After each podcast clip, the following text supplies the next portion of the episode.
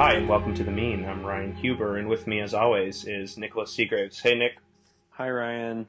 Today, episode 24 of The Mean is entitled A Republic. Now, this is not an explicitly political podcast. This is a podcast, I mean, The Mean in general, is a podcast about popular culture and philosophy. So we're not going to be talking too much about just pure politics. We're going to be talking about the philosophy behind a lot of kind of misconceptions we see in popular culture about what exactly uh, the United States of America is, how it ought to function, how certain candidates like Bernie Sanders or Donald Trump are proposing things that may or may not philosophically jive with what the idea of this country was and continues to be for many people. And so I just wanted to dive right into it today. Um, when you think of the phrase republic or a republic, Nick, what are what's the first thing or the first couple things that that pops into your mind either on a on a cultural or a philosophical level? Yeah, it's it's a form of society or government, depending on how you think those two things interact, of course. Mm-hmm. Um, who, in which discourse, uh, debate, and collective decision making is very important, but mm-hmm. it's also tempered with formalism, and by mm-hmm. that I mean uh, or maybe I should say structuralism. There's some type of enact structure that kind of keeps the whole thing moving. Mm-hmm. Um, and it's it's normally related. It's a free society, uh, which I know is a loaded description, mm-hmm. but yeah, I think of a few things. Uh, Plato's Republic comes mm-hmm. to mind.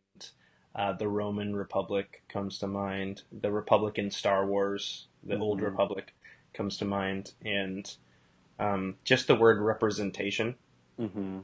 comes to mind. So those are some of the first phrases and words that come up in my brain when I start to think about the fact that we are a republic. Now we're not just a republic in the Roman Republic sense of the word. We are a democratic republic, and we're not just a democratic republic. We're a democratic constitutional republic. Um, what do those things add philosophically in your brain when you hear the words democratic, constitutional, and republic kind of all thrown in the same basket? Mm-hmm. It, it, I mean, they, the nomenclature is representative of how it works, you know. So mm-hmm. there is some form of uh, voting democratic. There's some mm-hmm. form of every citizen, however the republic chooses to define that, might be different between republics.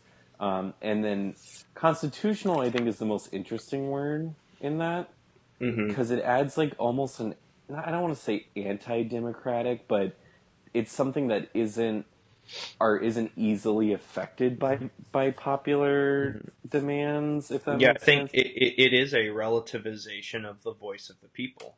Mm-hmm. So the fact that you would want to write a constitution at all means that you don't want a pure democracy. Mm-hmm.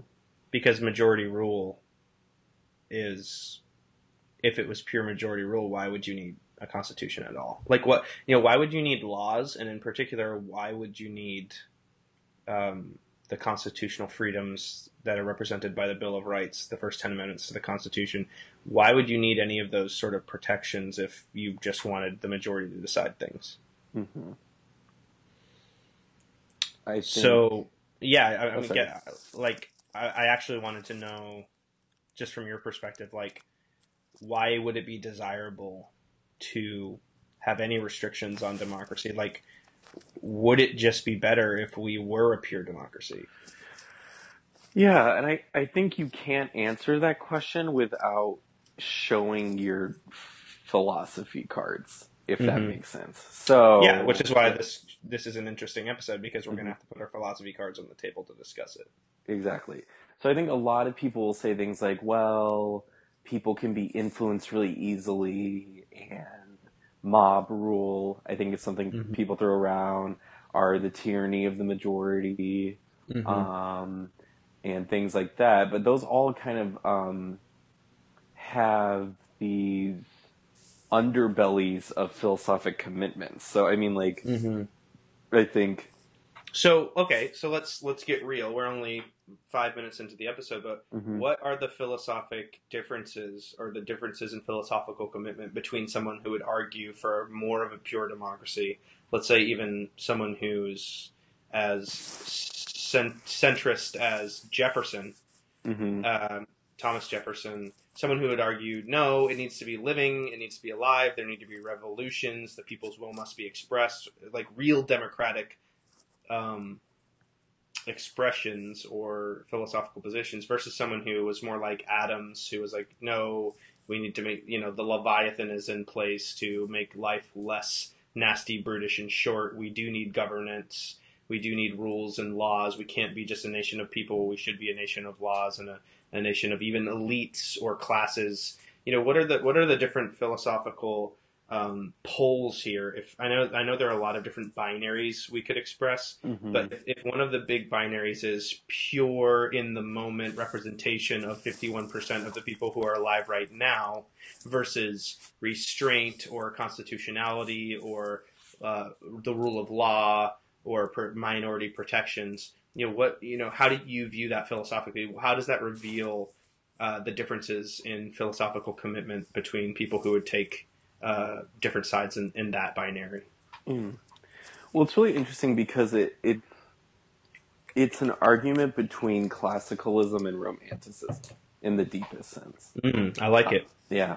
So in a classicalist, um, or I guess I should I could just say classic, although that has a lot of connotation. In a in a classicalist, quote unquote, um, worldview, it, I mean that term can apply to a lot of things, but the general theme running through it is that nature is cool. Mhm. Um, how things are are cool. It's it's fine, but Mhm. through will and Mhm. through reason and Mhm. through dedication and all these other Mhm. virtues um, that is central to humans. So humans have a Mhm. very large part to play in this. We can form things. So if you, I mean, it seems very different, but if you look at what we consider classical music or classical painting, you have these, this sense of control, this sense Yes. of, um, I'm not going to indulge in certain things. Like I'm like a Bach piece is so formal. It's so, it's almost like he Mhm. he's trying to only deal with music in and of itself. Mhm. Um, and I, I, I, I think you touched on something really important and really deep here. I know that not everybody um, subscribes to kind of a a tripartite human model, but if we are kind of looking at the aspects of human of will, intellect, and emotion, Mhm. with the will being kind of the one who joins either emotion or intellect or Mhm. you know the rational capacity to overthrow the third part party uh, that kind of classical sensibility about what it means to be human um, the people who want laws and constitutions and minority rights and protections and balances and all of those things I, think that involves a union of the rational faculty and the the will right? So those team up and kind of make things happen. Like you're talking about control, you're talking about form, you're talking about imposition of structure upon nature. On the other hand, um, with romanticism, which you haven't gotten to yet, but I'll kind of preview it uh, for you here, is if if the emotional capacity and the will kind of team up. Um, with this mysterious thing called nature, which is kind Mhm. of how things are, how we feel them to be, how we respond to them without really disciplining our response, the the sort of tabula rasa, um, Rousseau, um, Jefferson. Um, I'm sure you know some ancient philosophers who who are arguing for the natural impulses. That that that would be the other side of the coin. The sort of like, well, nature is in itself better than these weird constraints that we place upon it. So that would be the the teaming up of the faculty of the will and the faculty of the emotions. Um, does does that jive with what you're describing, or Yeah, totally. I, I think will is really important to talk about in this. I both groups treat the will as very very important. You know, like I think at worst, classicalism can be parodied as like reason, reason, reason, thinking, thinking, thinking, boring, boring, Mhm. boring, uh, repression, Yeah, uh, blah, blah, blah. And I think at the worst, romanticism can be characterized as like silly, spooky Mhm. emotionalism, Mhm. spiritualishness, um, Mhm. never really landing on anything, kind of Mhm. willy nilly jumping around in a field. Undisciplined Byron- aesthetic. Yeah. Lord Byron dying from like dysentery in some Grecian hospital, like blah blah blah blah blah. Mhm. Um, but it, I think they both at their best have this thing where it's like the will is actually the most important part. So it's the will siding with reason, siding with thought, and kind of allowing uh, life and therefore society to, to flourish from that. And with romanticism, I think what it is, it's a it's a return to receptivity. I think is the best thing that came out of it. I Mhm. think it's kind of not looking with suspicion on everything. Uh, I And think kind of accepting the creatureliness of the human Mhm, as an mhm. animal. the fact that emotions are important, the fact that they can be useful, um, Mhm. and more importantly, that they exist. I think a, a, one of the strongest romantic critiques, and a lot of people, even some of my professors, view postmodernism as like the most recent flourishing of romanticism. Mhm. Um, uh, is that you might, in a classical worldview, think that you're controlling all these things, but in reality, you still very much are using almost all of your emotional faculties to make some sort of decision. Mhm. Yeah. Well, it's the person who pretends they're a pure rational animal but is very emotional. We know a lot of people like this that claim, like, well, I'm just a purely scientific, rational person, and they're some of the most emotional people we know. They're just not honest about it. Yeah. So there's that. Um, and I, I think for at the at the time, I think history, like you always say, is very important. The context of like what's going on. So you have these kind of this was a revolutionary time, you know, and not in the terms of like a new iPad came out, but in Mhm. terms of like actual political revolutions were happening Mhm. in a lot of Mhm. places. And I, I think that's why these debates and the reading that these men did was very important because everyone was talking about it. I mean, you had people basically staking the fu- like it, everything was really apocalyptic. Like if you Mhm. read literature and even just like found documents from that period, the apocalypse was something that people were like really into talking about in a in a positive and negative way. So you had Mhm. people who were like the French Revolution is going to change the way the wor- human beings are forever. Like this is the end of humanity and the beginning of something else. Do you think that's partially a reaction against, or maybe just an answer in kind to the idea that kings were divinely appointed? Yeah, I think everyone was bored of not bored. That sounds uh, patronizing, but everyone was like finished with monarchies. Mhm. I think we. I think because the- mon- yeah. monarchies, their claims were metaphysical. hmm So revolutions, the claims also had to be metaphysical.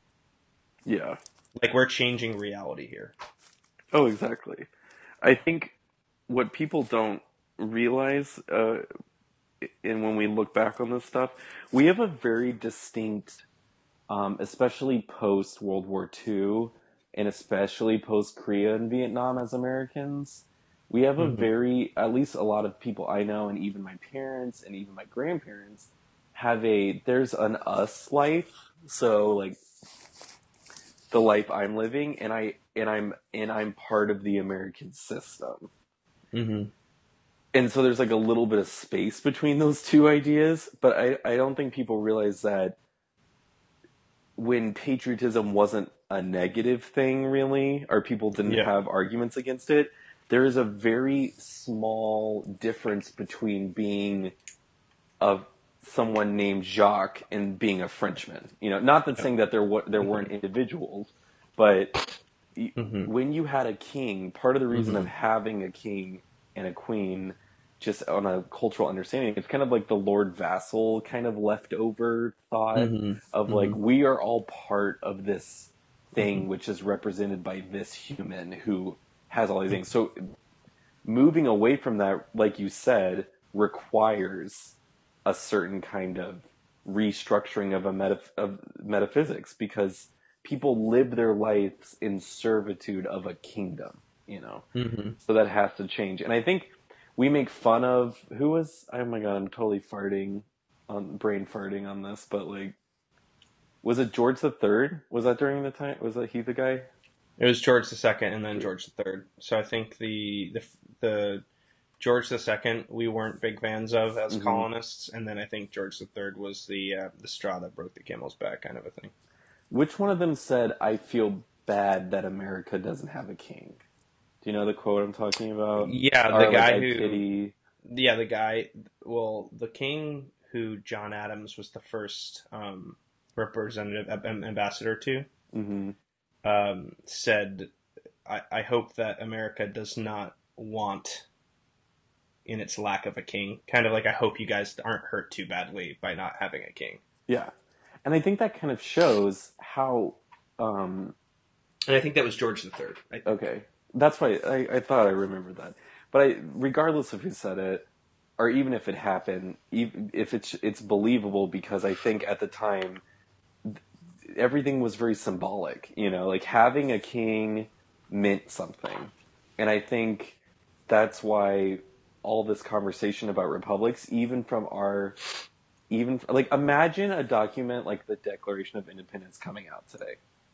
Like the types of claims they make in the beginning of that document are so they have nothing Mhm. to do with practical government at all. They are Yeah, like they're mission quasi religious, Yeah. they're quasi quasi religious metaphysical statements about what reality is. That mhm, that people have these things called rights that are divine gifts and that the basis of a government ought to be that all humans, at least all white male humans, um, practically speaking, that's me being ironic. Um, but, but the ideal is that all humans indeed do have divinely gifted rights that ought to be respected, and that from these rights, um, government ought to spring. That's no one would say that. I, I don't think you can go to. I think people say that in a way that they don't realize they're being so metaphysical. You know. Mm-hmm. But all of that is to say, I don't want to get on a tangent on it, but that's the type of environment these people are in. So I don't think it's a stretch for us to be reading classicalism versus romanticism, Rousseau versus Locke versus Hobbes into Mhm. this. You know, these weren't like peripheral figures in this discussion. People were trying to figure out how to think about government again. You Mhm. know? Yeah, So- they're trying to decide who is right in their description of reality. Is is Hobbes right that life is nasty, brutish, and short, and therefore the Leviathan is in place to you know secure against that? Is Locke right that society is a negotiated set of contracts that we all implicitly agree to, and the the rights of the the governed are are the, the chief concern? Is Rousseau right that human beings are naturally good and that they're corrupted by systems? I mean, all these people can't be right. hmm So the American exper- experiment in self government and the, the federalist system that, that developed the majority rule with minority rights was a real instantiation of a debate by the founders that some combination of these ideas was the best combination of ideas in, to make a functional republic that was also democratic in, in uh, to a certain extent. Mm-hmm.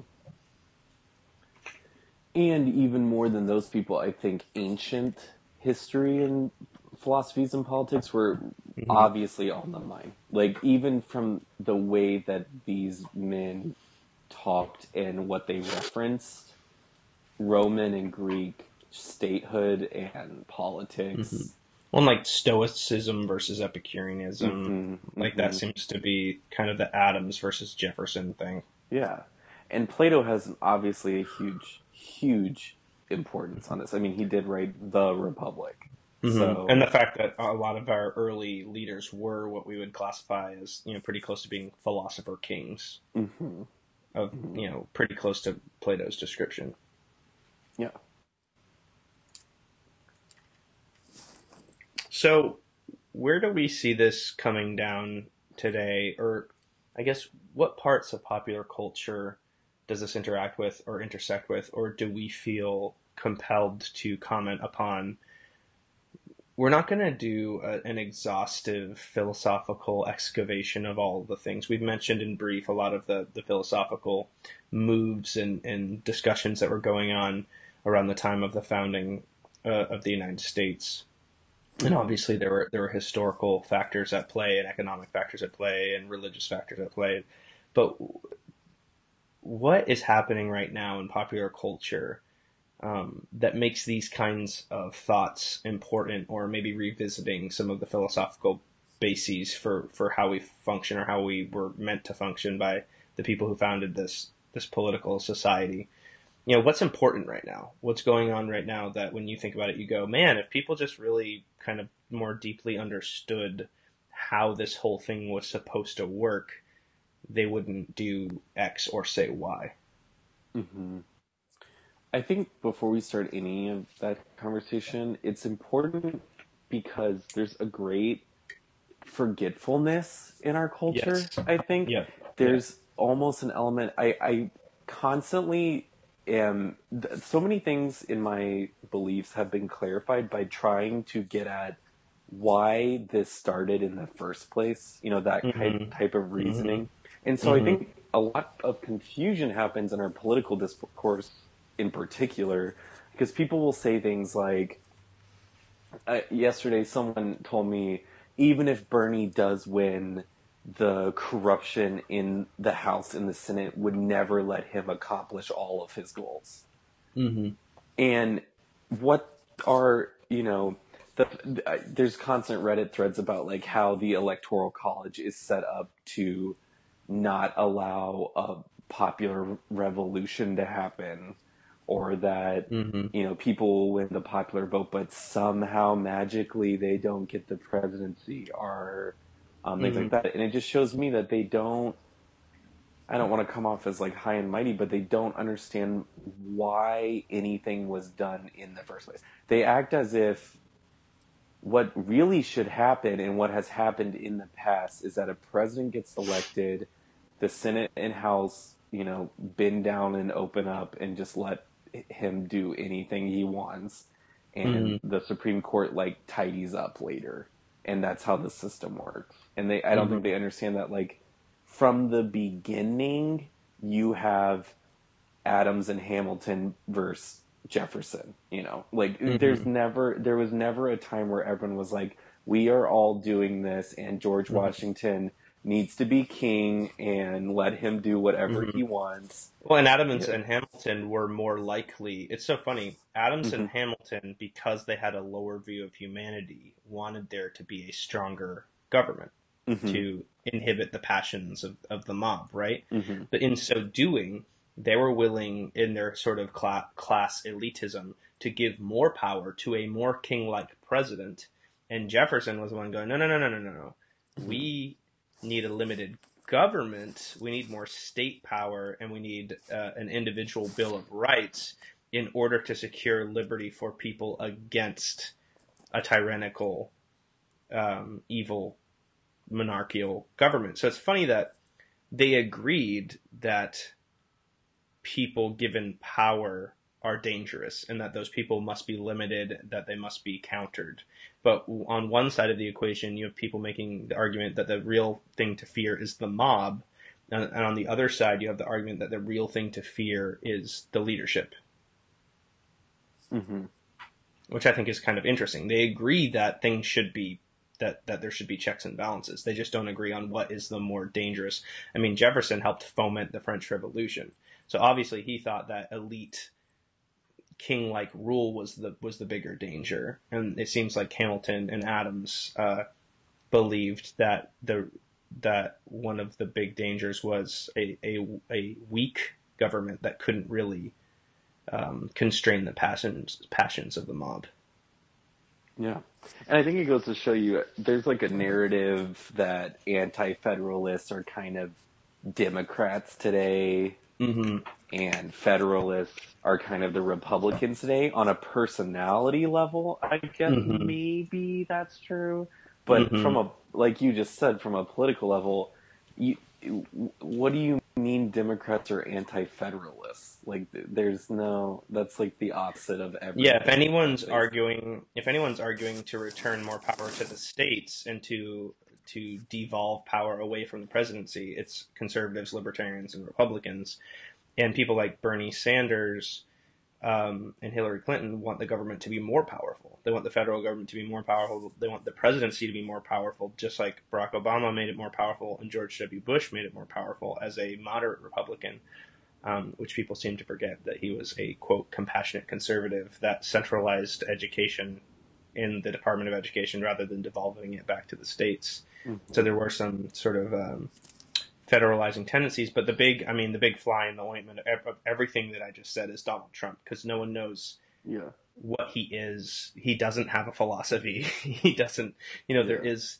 there is no like ruling rule with him. And so some of his policies that he's talked about, although none in detail, seem to be federalist. Some of them seem to be anti-federalist. Some some of them seem to be mob rule, but ultimately it's mob rule designed to make him a powerful strongman president who can get things done in Washington and make the government even stronger um, than it normally is. And at this point, I would like to quote um, a little meme I saw the other day. I think you'll enjoy. Okay. So it's a meme where on the left is a blue picture with white hair of Bernie Sanders. It's like a profile. So on the left you have this blue kind of outline of Bernie Sanders. On the right you have this kind of orange, golden haired outline of Donald Trump. So they're both both very iconic looking. Mhm. So on the right you have Trump, on the left you have Sanders, and it's a quote from uh, Hayek, one of the philosophical founders of conservatism. Mhm. And Hayek says, uh, What in effect unites the socialists of the left and the right is this common hostility to competition and their common desire to replace it by a directed economy. And although I don't know if I agree with that quote, what it does bring me to is that Bernie Sanders on the left and Donald Trump on the right, even though Trump has a lot of moderate positions, they're not moderately stated and they're they seem to all be designed to give him greater amount of power. And even though Sanders' movement seems to be a movement, quote unquote, of the people, yet it would it would uh, give the government massively increased powers. I mean, just if any of his if he's serious about any of his policies. So on the Mhm. left and the right, you have these people who want to wield more power in the government, who want the government. Maybe Sanders is against the millionaires and billionaires being able to bribe and have consultants and have you know the lobbyists and get favors and deals. And Trump is the little man, speaking for the little man, i.e., the older white man who's mad at everyone else. Um, but on the left and the right, you have both of these people saying, you know what the problem is? The problem is the government doesn't have enough power, or that Mhm. there's stupid people wielding that power, and I would wield that power better for you. So that's where it comes down for me. That that Yeah. there are huge ideological differences between Sanders and Trump. Like obviously massive, massive ideological differences. But both of them are kind of implicitly saying what's wrong is the government's not big enough, it's not powerful enough, it's not doing enough for you, my audience. And that's Yeah. something that we call demagoguery, right? Something that, that it's when Mhm. someone speaks directly to the people.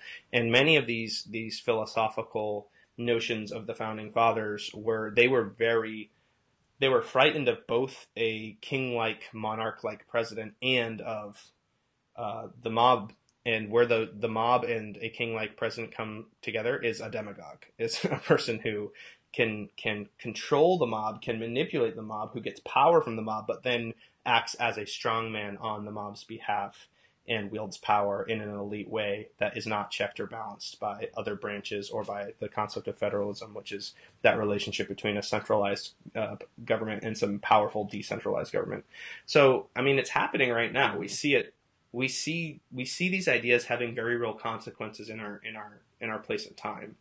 I don't know if you had any thoughts on that. Yeah, I mean, I think it it goes back to Plato, and uh, so if I was gonna lay my like my da da da da da spiel on on it, um, I think Plato himself, whoever the hell he was, um, Mm, Plato. contains within his dialogues and in the in in the Republic, uh, which are also dialogues, um, that kind of the both extremes that I don't think are great. Um, so on in the classic world, you have these sophists running around. All right, who are they? They are like cool kids. They're not actually children, but they're like cool guys who some girls too. Um, cool guys, few ladies who are walking around and they are tutors to the wealthy in Athens. And what they tutor their children and even adults in is not reason, um, is not philosophy proper, but in rhetoric.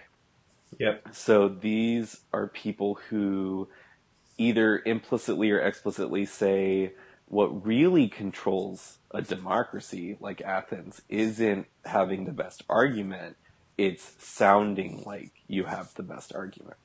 Mm-hmm. Um, and so rhetoric becomes a huge like must-have option for. So the sophists are the first. The sophists are the first PR people. Yeah. They're like a PR firm in the ancient world. Mhm. And I think Don Draper, in his most deprived state, is just a pure sophist. You know, it's like whatever, there is no reality. It's just what you make of it. So why not Mhm. just be a charming, charismatic dude and just. Yeah, it's whoever can tell the best story and sway the, basically manipulate the emotions of the masses to their own ends. hmm hmm So Plato reacts very strongly to this. I think sophistry is still a word we use now negatively. I don't think anyone is happy to be called a sophist. Um, Yeah, but nobody really knows what it means. Yeah. Um, but even in common usage, not that it's used very commonly, but I've heard it used a couple times. I've heard Donald Trump been, you know, that he is he uses a lot of sophistry, which is just like Mm-hmm. double speak, smooth talking, and Mhm. doing that stuff. But Plato reacts very negatively to it and says like, you know, I hate in, in better wording, but like I hate this. Um, or rather, Socrates, who is maybe me, hates this at this point. Um, and he proposes a system which kind of enforces an order on these things, a republic, that even if sophistry is widespread, this system would resist it. Um, so instead of allowing every person, every landowner in Athens to go into town and get manipulated by someone who knows how to speak rhetorically, um, a system would be in place to kind of keep that in check. But I also think he starts getting into the problem with a too federalist in American terms type of government. Um, I agree. My natural inclination is that people left to their own devices can be very easily manipulated, and mob mentality is not a great thing. Mm-hmm. I don't put it in the language of like sheeple versus the select few who really see it. It's more Mhm. like most people are worried about is my daughter okay? Is Mhm. my is my husband who has lymphoma going to live? Mhm. Is my Mhm. job that's in the steel sector going to disappear because of China? Yeah, the, the Like, most the most charitable way to put it is that normal everyday people are using their capacities, their intellectual, emotional, Mm-hmm. physical capacities to try to make the best life for themselves and Mhm. most of the time that doesn't involve deep political or philosophical thought because it doesn't come up that often. Yeah, they're busy. They're busy. Everyone's busy, and I don't think Mhm. that's a bad thing, you know. But it also leaves people open to like when you've dedicated your whole life to help your son who was born with a very intense um, kind of, of Down syndrome be a better human being and to be happy and successful, then policies that can maybe touch on that, maybe, or seem like they do, of how expensive that will be to get him his special education, his medication, his therapy, all that stuff, it becomes easy to manipulate that person because they're almost like they're too specialized, if that makes sense. And obviously, someone who was a coal miner in West Virginia has specialized into a certain economy. Mm-hmm. Um, and so I think, I think that's a big that's a big point yeah. to be made is that uh, specialization, economic specialization, especially post-industrial economic specialization, mm-hmm. um, leads to a situation in which less and less people have time or are directed towards spending time and energy thinking about things that aren't their specialty. Mm-hmm. Exactly, and I think that that is how you that's how you avoid coming off as an as an asshole. You know, like I think a lot of times when we talk about mob rule and the mass, the unwashed masses, mm-hmm. there's this sense of like because I spend all day thinking about what the word being means that I'm somehow mm-hmm. above other people. Mm-hmm. When in reality, for whatever reason you view this is important to you and for other mm-hmm. people it's not. So who cares?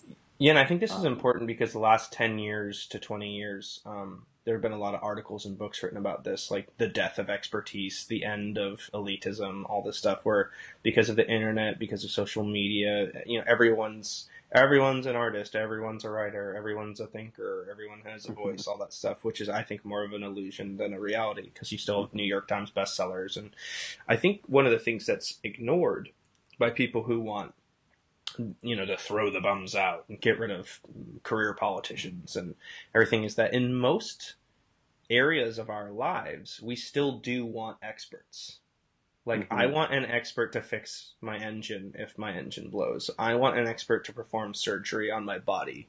I want an expert to teach me a language and to teach me many things. I want an expert to make my baked goods. You know, I want mm-hmm. people who are really good, who have figured it out, who do it the best way. I want experts to make my vitamins. I want experts to make my iPhone. So we do want people who are very specialized and expert. I just think that because we are, we've been kind of infiltrated by pragmatism and materialism. Um, we think of experts as people who do practical and material things, and we don't think of experts as like the downfall of the spiritual expert or the thought expert or the the government expert, which seems kind of like soft skills. Like I don't mm-hmm. think most of us are like, hey, farmers should be running those nuclear plants over there. You know, we're not. Yeah. Most people aren't clamoring for that because that's a very pragmatic, materialist thing. But we kind of are attracted, I think, as a as a general population, to people who are like, I'm an outsider. I've never run anything in my life except for I'm a businessman. So you should make me, you know, everyone wants to be an outsider this political cycle. So it's like, make our, we want a president mm-hmm. who's never been in office before because they're corrupt and they're bums. And what do they know anyway? And it's like, well, we're not saying that about our surgeons. We're not saying that about our farmers. We're not saying that about anyone else because those people are dealing with material things that are very visible and are very practical. I think where we've come to doubt expertise is in things connected to philosophy because of postmodern, you know, thinking and because of the questioning of, of authority and of establishment and of mm-hmm. structure and of power, you know, all of those things. Anything that's connected to philosophy, theology, institutions, organization of society, kind of things that are harder to see, I think those are the things that we've questioned and we've questioned some of the very philosophical assumptions that, ha- that undergirded the founding of our republic. Hmm. Yeah, I think I I think that's absolutely correct. I, I, know it sounds silly to say that, but but but what do we do? This... Given everything that you've said and everything that I've said, and all these complicated things with sophists and Plato and Rousseau and Locke and Hobbes and and Adams and Jefferson and Trump and Sanders and all these ideas flying around and television and the internet. Like, mm-hmm. what do we even do? Like, we're doing a podcast right now. How can we even be helpful to people to think about this? Like, what are, like, we have about 20 minutes left in the podcast. Let's try to help people think about this? Like, how do they navigate this? How does this kind of come down to the pharmacist or the baker or the barista? The candlestick maker. Mhm. Um, well, I, I mean, I'll finish my thought on Plato, and I think that will have a. I, I think I'll I'll, I'll Okay. lead into that. So on one side you have this the sophist, but I was going to say I don't like. I don't think anyone really likes, but I particularly don't like, like Plato's solution either. Like we need a noble lie that like Yeah. people were made out of different types of precious metals, and this will kind of keep this artificial order. And we, the philosopher kings, will know the truth, but it's because we Mhm. can handle it, quote unquote. Yeah, so it's like super elitist, super like Yeah. we're smart and they're It's- dumb. Yeah, it's basically like it, only elites really need to be in the know, and then we'll just keep the whole charade going so people don't kill Mhm. each other. Um, I'm not. I'm not really into that either. Mhm. Um, but I think what he does touch on, and this might be a kind of deconstructionist reading of Plato, is that he starts using sophistry. You know, like a noble lie is a Mhm. rhetorical tool. Yes, it has to Yeah. do with the truth, but he's Mhm. basically dazzling ancient peoples, especially when he Mhm. uses these weird metaphors of like gold and lead and silver and Yeah, he's using the tools of his opponents to do something that he says, "Well, trust me." It's like what Trump is saying. He's like, "You hate Obama. I'm going to Mhm. use the same things Obama used, but I'm going to use them for your good rather than for someone else's good." Yeah. And I think what I would say is thinkers need to, um, hmm, they need to be interesting, which sounds so shallow. It Mhm. sounds so stupid. But I think the problem is the Western university system can really only handle one type of academic, which is the scholar. So it's Mhm. very easy to, even from like an administrative level, I imagine, it's very easy for Mhm. someone to say, I am interested in being a Jane Austen scholar for her early novels in the direction of women's economic, uh, you know, place in Edwardian society in light of Marxism. Like that's so spec- specific Mhm. and Mhm. tiny. And I'm not saying that it's not important, and I think those people Mhm. are really cool and smart. Mhm. Um, but it's so like you get your niche, you fill it up, and you're good, and you're like It's another the German the model. It's the hyper specialization model. Yeah, exactly. However, the type of broad intellect, the type of um, someone like Gore Vidal, for example, who like is who was kind of gross, Mhm. but or Noam Chomsky, even yeah. um, Christopher Hitchens when he wasn't being a Mhm. crazy person. Yeah, I think Hitchens those- sometimes yeah. was a very broad, thoughtful, you know, academic. hmm And the thing about broad academics is they actually tend to be interested because what they talk about is what normal people talk about. So, like a Jane, early Jane Austen economic specialist who is eighth wave feminist and seventh wave Marxist, um, Mhm. like you already have to kind of buy into all of that to Mhm. want to go see that person talk. You know, Well, I think I think the closest analogs we have today are like the the and they're a little bit more populist Mhm. is um, David Brooks and Malcolm Gladwell. yeah, they write New. York Times bestsellers. They popularize other people's research. Not they don't claim it for their own. They just say this person said this, and here's how it applies to your life. I think they're kind of like a poor man's ancient, broad, scholarly thinker. That's for everybody, like public intellectual is basically what we're Mhm. talking about. Yeah. And I think part of being a public intellectual is just learning how to play the game. You know, not succumbing to it, but it's like if you want someone to give Donald Trump a run for, his money, then you need someone who can have a conversation with Donald Trump. You know? Yeah. And most of the Republican candidates, because of Mhm. how po- politicians are trained, how to Mhm. stand, how to hold themselves, Mhm. blah, blah, blah, blah, blah, just got completely, like, I mean, they looked like, like you know, Mhm. not they were, but they sounded like it. It's like Nixon versus Mhm. Kennedy. You know, it's mm-hmm. like Donald Trump is playing a game that they don't even know the rules of. Mm-hmm. And he's so, very good at playing the game because of being on reality television for a decade. He's yeah, very and being a popular culture icon. You know, yeah. he knows how to do that, and he already has clout. Um, mm-hmm. And I think, you know, I think this election would be unbelievably interesting, in my opinion, if it was Donald Trump versus 1996 Bill Clinton. Mm. I think that would be. I would love to see what those debates w- mm-hmm. would be like. Um, I think that's something that it's it's so different from that. So basically, what I, I guess what I'm saying is like I think that there's a lot of like naysaying, doom, doom wishing of like the public is illiterate and people are glued to their TVs and their mm-hmm. smartphones and blah blah blah and everyone's an idiot. But I also don't a I don't really believe that and b it's it's our fault. Like when you become so irrelevant almost on mm-hmm. purpose. Mm-hmm.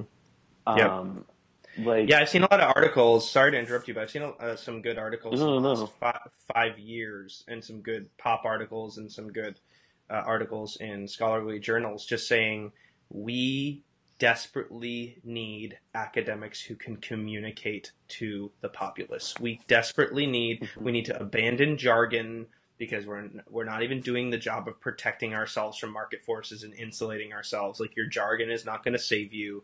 We need to abandon mm-hmm. kind of insiderism and specializationism. There's been a lot of books written about this, articles written about this. We need to return to a more public intellectualism that joins the university as a um, working cog and member in the rest of society. Like if you if you look back at old time magazines like mm-hmm. it wasn't just like Steve Jobs and you know Marco Rubio who are on the cover of old time magazines. It was uh, Reinhold Niebuhr.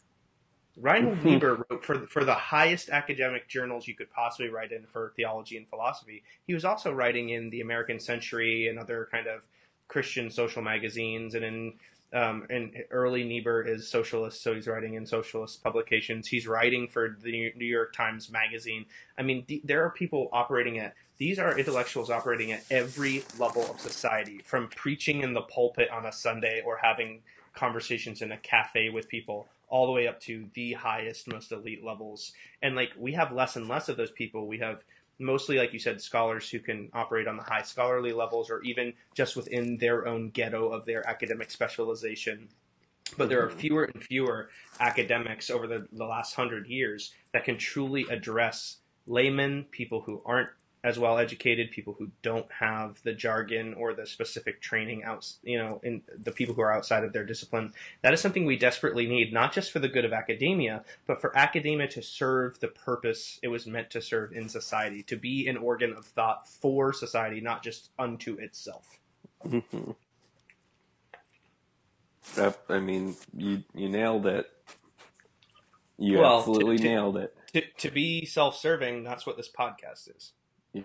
Like you and I could just talk on the phone all day about, oh, how Foucaultian was that debate? Burp, burp, burp. Let's beat mm-hmm. this. Let's do that. French, French, French. German, German, German.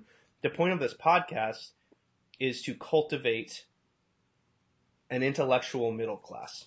Is to cultivate a group of people having true conversations, real conversations, who maybe don't have time to read the critique of pure reason maybe they don't have time to read the Republic. Maybe they just want to be informed. They want to think deeply.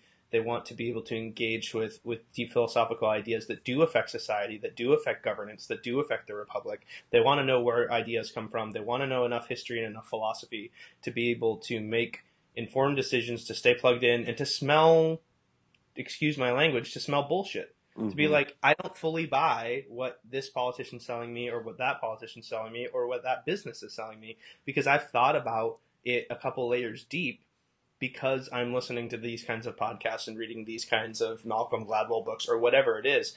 But mm-hmm. it's it's our job as the cognoscenti or the intelligentsia to, you know, take these terms back from coffee shops. hmm Um, it's our it's our job to talk about these things, to think about these things, and then, and here's where we failed, to communicate them to people who don't have time for this crap. Yeah. I think the biggest the biggest block is and this happens all the time with minority groups and I'm not talking about race or ethnicity or sexuality but just any type of minority group in the world. It's like mm-hmm. the basic understanding when someone says this is a minority is that you are not the majority. Am i wrong so in thinking if that? you're if you're 49 percent, like for instance, in mm-hmm. society, males are a minority; they are 49 percent. is if you don't have a way to make the majority care, and I think this becomes more and more important the bigger the disparity between minority numbers and majority numbers in different areas are, Yeah, then it nothing will happen.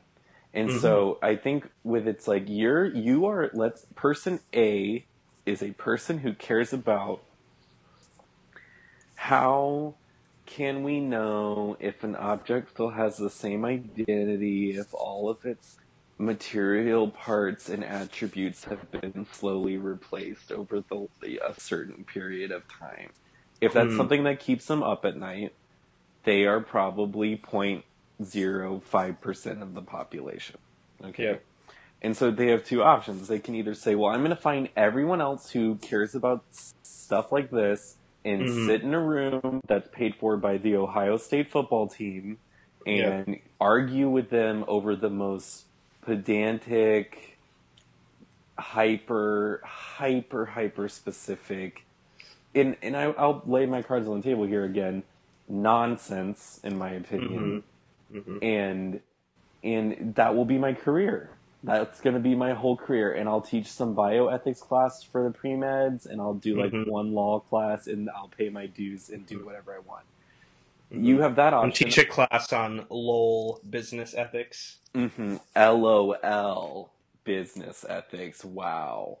Um, or the other option is, oh, how can I get other people to care about this? Which can either be very manipulative or it can be really great. You know, like it Yeah. can, because what that really means, and this is to borrow from Gadamer, you're really merging horizons. You know, like what you're Yeah. you you both have to change, and I think that's Mhm. the biggest stumbling block. I think people in academics, I think the new science, Neil deGrasse Tyson, Bill Nye, Mhm. so and so and so and so, forgettable, forgettable, boring, is this whole cry of like, look at all these different countries, how good their kids are at math and science, and like hmm America's just falling way behind because we don't we don't put enough care into this. And there's also people who say Idiots. idiots.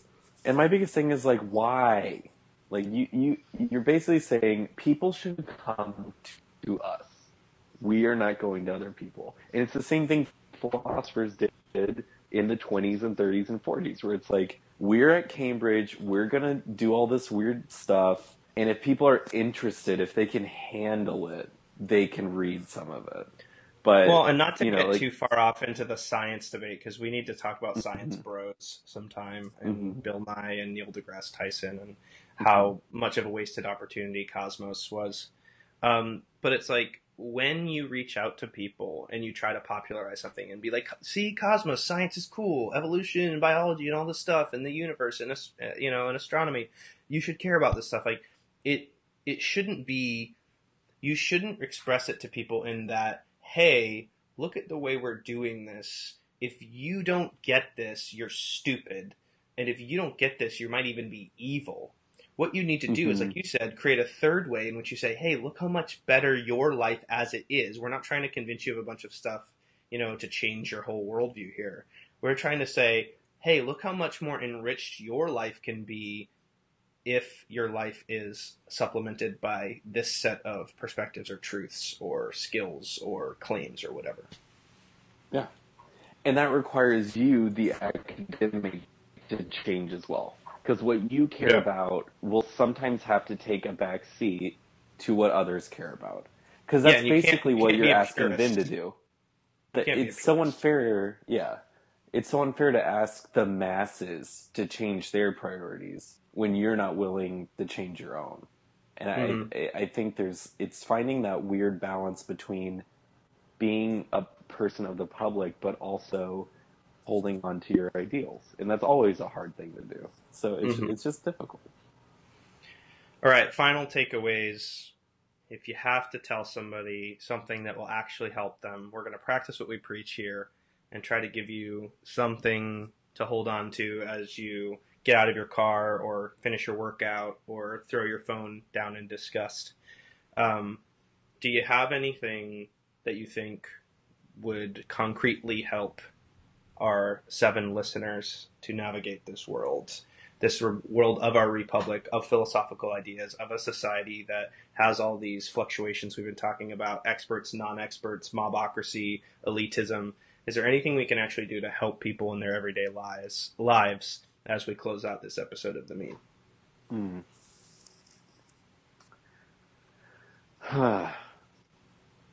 I think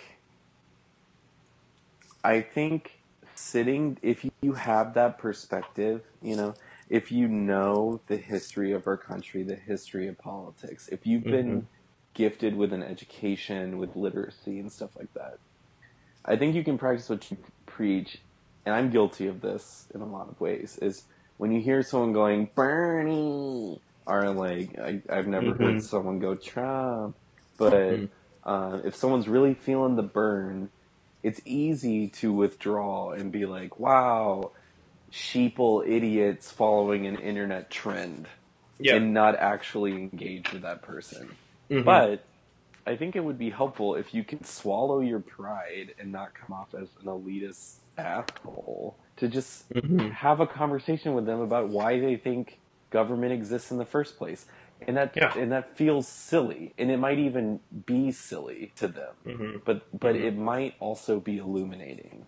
And I just so think- ask people questions. Ask the non-experts in your lives in your lives questions about like why they think the things that exist do exist, and use the fact that if you're a historian or a poli sci major or a philosopher or a sociologist or whatever, use the fact that you do have maybe better resources or or more depth of knowledge, and make sure that you're actually being fair to them and the way they view things. Like Mhm. by by asking them questions and listening to like their version of how no matter how silly or wrong you think that someone who disagrees with you is, listening to their version of like, oh, this is how I think we got here, can be really rewarding because you can kind of, uh, from an elitist perspective, you can correct them where they're wrong, but from a non-elitist perspective, you both can learn together as you mutually inform. Like if someone just doesn't, like if someone just doesn't know how the United States came about, which a shockingly high percentage of, of American adults don't, like it's a really interesting conversation to have. And usually people will be more open to you if you don't just tell them, hey, let me enlighten you. If you actually listen to them first and listen to what they know first and to meet, like you said with Gadamer, you know, meet horizons with them so that you can have a meaningful discussion that enriches both of you, hopefully. Mm-hmm. Exactly. And it's in a way it is returning to Plato. It's it's having a dialogue. And Yep. part of I think what makes intellect public intellectuals nervous is when you ask someone like why does the government exist that seems so either lofty or childish a mix of both you know Mhm. like but honestly it's an important question and i don't i think some people have never been asked that question directly you know so it's just it's it's being willing to ask basic questions and talk through them with someone. Hmm Yeah, what I about think you?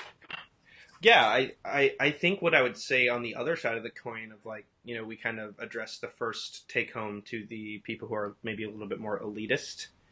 Um, and to the people on the other side of the coin that happen to listen to our podcast, I would just say like, I think it's really important for all of us, n- not just specialists, to have like a really kind of basic narrative understanding of where we came from. So just like a Mhm. basic history of ideas, a basic history of uh, politics, a basic history of law, a basic history of our of our culture and our society. I think that's important because it's really hard to even have these conversations when like one partner is like you and I both have these discussions where we're like, oh yeah, like we'll mention Andrew Jackson, And if Mhm. someone's like, "Well, I don't even know who Andrew Jackson is," like then you have to go back. You have to do so much excavation and so much building of a foundation to even have the conversations that sometimes you can't even have the conversation that you wanted to have. So I think it is incumbent upon all of us, and this is part of our public education system and its flaws. It's incumbent upon all of us to have like a basic understanding of how the government works, where we came from, and so from the elite side, you could be like, well, we have the the noblesse oblige, we have the noble obligation to educate people, but that's not really like we live in a republic, and in a republic, citizens are the are the and families of citizens are the are the building block. They're the cornerstone. They're the foundation. So we really do need to encourage everybody to have at least a basic understanding of a lot of like they don't need to know that Plato said there was a philosopher king that was made out of gold. Like they don't Mhm. need that, but they we do need to just kind of have a basic citizen de- deposit of knowledge that most people have, and I think that's why public education and improving public education and in, um, in particular civics and the soft social sciences and philosophy why that's so important. Mm. Well, that is all the time that we have for this topic today. So, what are we going to talk about next week in episode 25 of The Mean, Nic? Um, the last remaining public intellectuals, Yep. drag queens. Nice. Yeah. So drag queens it is. Drag queens are surprisingly a surprisingly fertile ground for conversation about uh, taking stands and saying true things and being able to be honest. But uh, we will discuss that next week, drag queens. But for now, this has been Ryan, And Nic. and you will hear from us next week. Bye. Bye.